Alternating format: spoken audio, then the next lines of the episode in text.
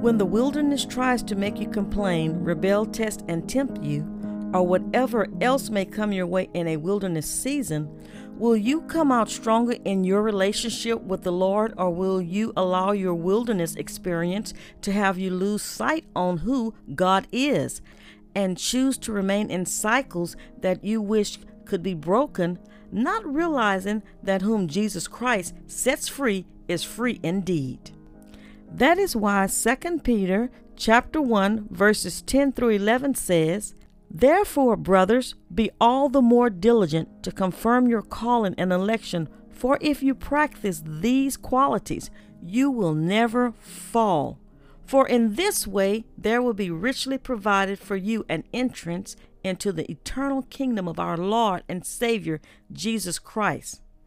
And Romans chapter 12 verses 2 says, Do not be conformed to this age but be transformed by the renewing of your mind, so that you may discern what is the good, pleasing, and perfect will of God. So stay tuned as we discuss the last part of the Wilderness series entitled Reflection. Well, amen. And with that being said, let us go before the Lord in prayer. Heavenly Father, I just want to say thank you. Thank you for another day's journey to have the privilege to come before you again. Lord, thank you for your Holy Spirit that convicts us and helps us by leading and guiding us into your righteousness. Lord, we aren't perfect and we all go through things and we have all sinned against you.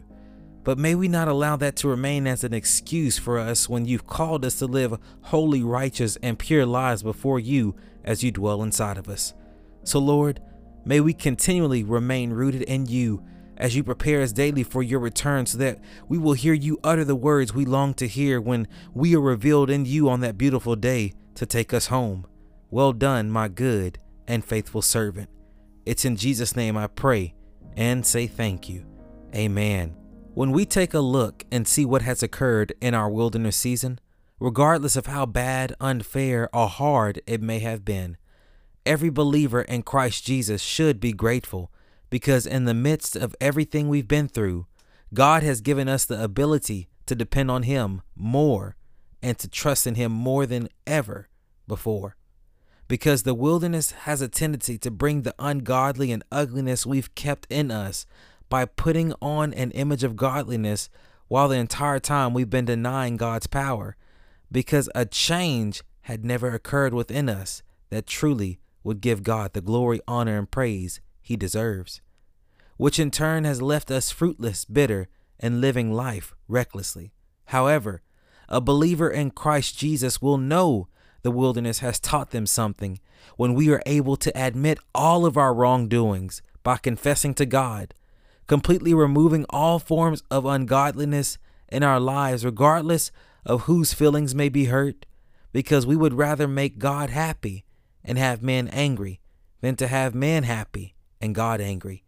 Which is why, when the believer has learned from their wilderness season, they will completely walk and talk differently because they will be able to understand the words found within 2 Corinthians chapter 5 verse 17 which says therefore if anyone is in Christ he is a new creation. The old has passed away and see the new has come. Amen.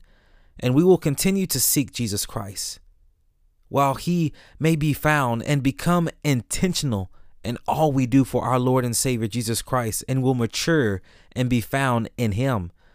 Now, I'd like to warn you that when your life has been ordered by the Lord and you begin to see that his mercies are new every day and you are now enjoying the ways of living in the Lord, experiencing freedom and can feel his love that he has for you, the enemy will try to strike you again.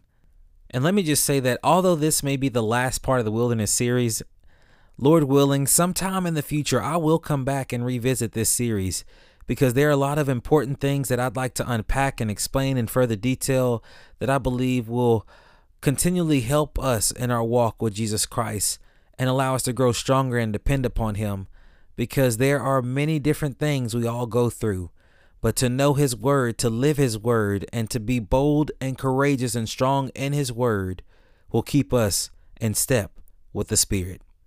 But anyway, Let me get back to what I was saying earlier. The enemy will try to strike you again. Let me give you a few scriptures that tells us how this will occur.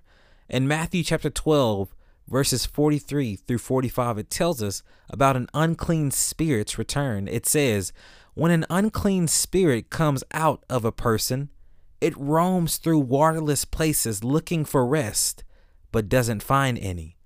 Then it says, I'll go back to my house that I came from. Let me pause right there. It is not his house. This body, this temple belongs to God, but see how evil that spirit is, that unclean spirit. It says, then it says, I'll go back to my house that I came from. Returning, it finds the house vacant, swept, and put in order. The reason why it's put in order is because Christ now lives in us. Then it goes and brings with it seven other spirits more evil than itself. That's when we begin to have spiritual warfare. And I'll bring up Ephesians 6 in just a little bit, which tells us how to prepare for that. Let me read that again. Then it goes and brings with it seven other spirits more evil than itself, and they enter and settle down there. As a result, that person's last condition is worse than the first. That's how it will also be with this evil generation. And like I said, that scripture comes from Matthew chapter 12, verses 43 through 45. Now, in order for that unclean spirit to not return, thinking that God's temple, which is the body, he allowed us to live in while on this earth belongs to it it doesn't. This temple belongs to God, not that evil spirit. We as believers in Christ Jesus must come to understand whose we are and who we are.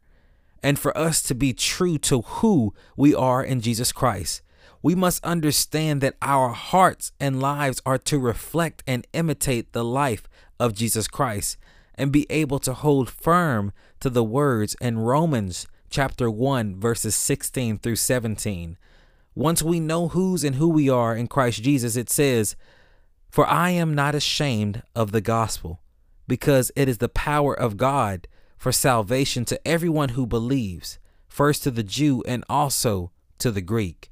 For in it the righteousness of God is revealed from faith to faith, just as it is written, The righteous will live by faith. Which is why Ephesians chapter 6 verses 11 through 18 gives us the way in which we are able to overcome the devil and evil that tries to come our way. But we can only do it if we remain in Christ Jesus. It says, Put on the full armor of God so that you can stand against the schemes of the devil. For our struggle is not against flesh and blood, but against the rulers, against the authorities, against the cosmic powers of this darkness, against evil spiritual forces in the heavens. For this reason, take up the full armor of God, so that you may be able to resist in the evil day. And having prepared everything to take your stand, stand therefore with truth like a belt around your waist, righteousness like armor on your chest and your feet sandaled with readiness for the gospel of peace. In every situation, take up the shield of faith with which you can extinguish all, not just some, it says extinguish all the flaming arrows of the evil one. Take the helmet of salvation and the sword of the Spirit, which is the word of God. Pray at all times in the Spirit with every prayer and request and stay alert with all perseverance. You got to persevere and intercession for all the saints. Meaning sometimes you'll have to stand in the gap for a family member, friend, or coworker, or somebody you don't even know who's going through something because you know who you are in Christ. And for those that are having a hard time discerning where you currently are in life, and why do these things keep happening to you? And why is it that I can't break free from these addictions? How long must I stay in this season? Well, a passage of scripture filled with wisdom comes from Proverbs chapter 27, verse 19. It tells us this listen closely. As water reflects the face, so the heart reflects the person. Let that sink in. I'm going to read it again. Proverbs chapter 27, verse 19. It tells us, As water reflects the face, so the heart reflects the person. Meaning, in this wilderness season, your true self will be revealed. It will either be found in the devil or it will be found in Jesus Christ. It will either be found in darkness or it will either be found in light. And I know this may sound harsh, but I'm not going to beat around the bush because the moment the scales are dropped from your eyes and you are ready to turn back to Jesus Christ and repent of your sinful ways, like I have done, that is when you will truly begin to live because Jesus Christ came so that we may have life and have life more abundantly in Him. And let me give you an example of what I'm talking about. The Apostle Paul, who used to be named Saul and whose name was later changed to Paul, had a wilderness experience and thought his actions were righteous until Jesus Christ came and appeared before him and changed his life forever. The story within the Bible can be found within Acts chapter 9, but I'm going to highlight on a few verses of scriptures from there within Acts chapter 9, verses 17 through 25. And it says this Ananias went and entered the house.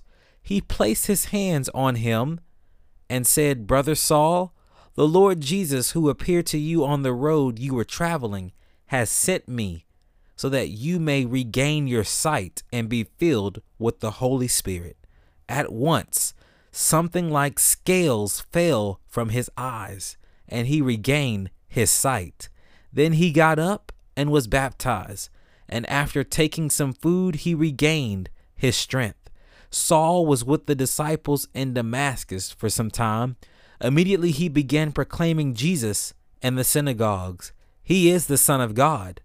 All who heard him were astounded and said, Isn't this the man in Jerusalem who was causing havoc for those who called on this name and came here for the purpose of taking them as prisoners to the chief priests? But Saul, listen closely, but Saul grew stronger and kept confounding the Jews who lived in Damascus by proving that Jesus is the Messiah. After many days had passed, the Jews conspired to kill him. But Saul learned of their plot, so they were watching the gates day and night, intending to kill him. But his disciples took him by night and lowered him in a large basket through an opening in the wall. Now, let me explain this part because I believe it can help a lot of us once we've come out of our wilderness season. Notice Saul, who later becomes Paul, still has to deal with people that are in disbelief that he has changed and is now a follower of Jesus Christ. Notice how the people even conspired to kill him. Let me point this out and say not everyone will be happy that God has taken you out of your wilderness season and has elevated you and has allowed you to find freedom in Him. One reason for this is because the ones that are hating on you are pretending to be free themselves and they are upset because you are now reaping a harvest that you've been disciplined by. And so they will try to bring up your past life and mistakes only to discourage you back into your old mindsets, which is a scheme of the enemy, which is why we must pray for our enemies and those who despitefully use us as the Bible tells us to. But regardless of how others will respond, whether they will hate you or will be glad for you. You now have a confidence rooted in Christ Jesus that will be richly rewarded in heaven, and the Holy Spirit now rests inside of you and resides within you and has given you the power in Him to persevere and remain in His strength, to keep you and make provisions for you. Because look, the Lord allowed the disciples to lower Saul, who later becomes Paul, in a large basket through an opening in the wall, meaning God's got you covered in whatever situation you are going through, what you may have to go through, because greater is He that is in me than He that is of the world. And the Lord is Alpha and Omega and knows the beginning from the end and is able to do exceedingly abundantly above more than we can ever ask, think, or imagine. So take some time and ask the Holy Spirit right now in this moment to search your heart and remove all evil and ungodliness from your life. That the Holy Spirit would allow relationships that hinder you to be gone, ungodly soul ties that try to trap you to be no more, and any and everything that does more harm to the body of Christ Jesus instead of us right to disappear from your life. May the Lord who delivered the Israelites from Egypt with his mighty hand do the same for us all and keep us in his rightful standing before him all the days of our lives. Now, this may not be easy at first, but if you continue to trust and believe in the Lord, ho, it will get better. Let us pray. Dear God, thank you for blessing us with your word in this wilderness series. Lord, I can admit that it's not always comfortable when having to confront our mistakes because we can become prideful. But if we remain prideful, we will have a great fall. But it is always worth knowing that if we confess our sins, you alone are faithful and just to forgive us of our sins and to help us continue in your righteousness. So, Lord, I pray for those that are lost, those that are heartbroken, those that are continuing to do wrong even when they know what is right. Have mercy on us, Lord. Change us and remind us of your words and promises. Lord, that we would have an experience of true repentance in you. For Isaiah chapter 1, verse 18 through 20 reminds us Come now, let us reason together, says the Lord. Though your sins are like scarlet, they shall be as white as snow. Though they are red like crimson, they shall become like wool. If you are willing and obedient, you shall eat the good of the land. But if you refuse and rebel, you shall be eaten by the sword, for the mouth of the Lord has spoken. It's in Jesus' name I pray. Amen. Well, to all of my anointed God fearing podcast listeners around the world, I want you to know that whether you are heading into a wilderness season or you are leaving a wilderness season, understand that without God, it is impossible for us to do anything. But with God, all things are possible.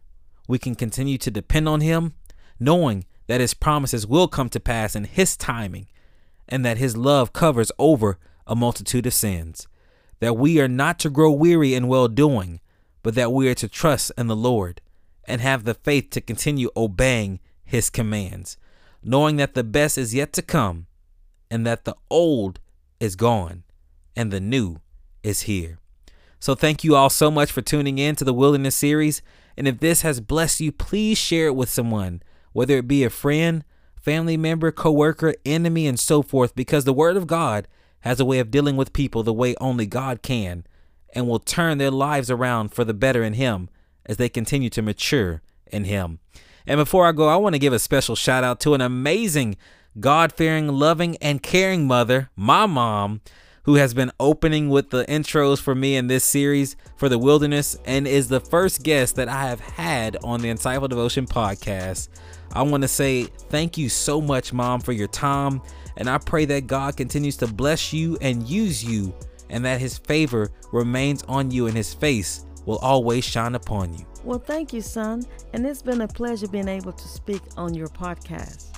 And I know that God's plan for you are good and that He is using you in a mighty way for His kingdom. Well, thank you so much for those kind words, Mom. I love you and thank God for you. And why don't you help me close out today's podcast? Okay. Well, I'm David. And I'm Melody. Reminding you to be blessed. Stay blessed because, because you, you, are, blessed. blessed.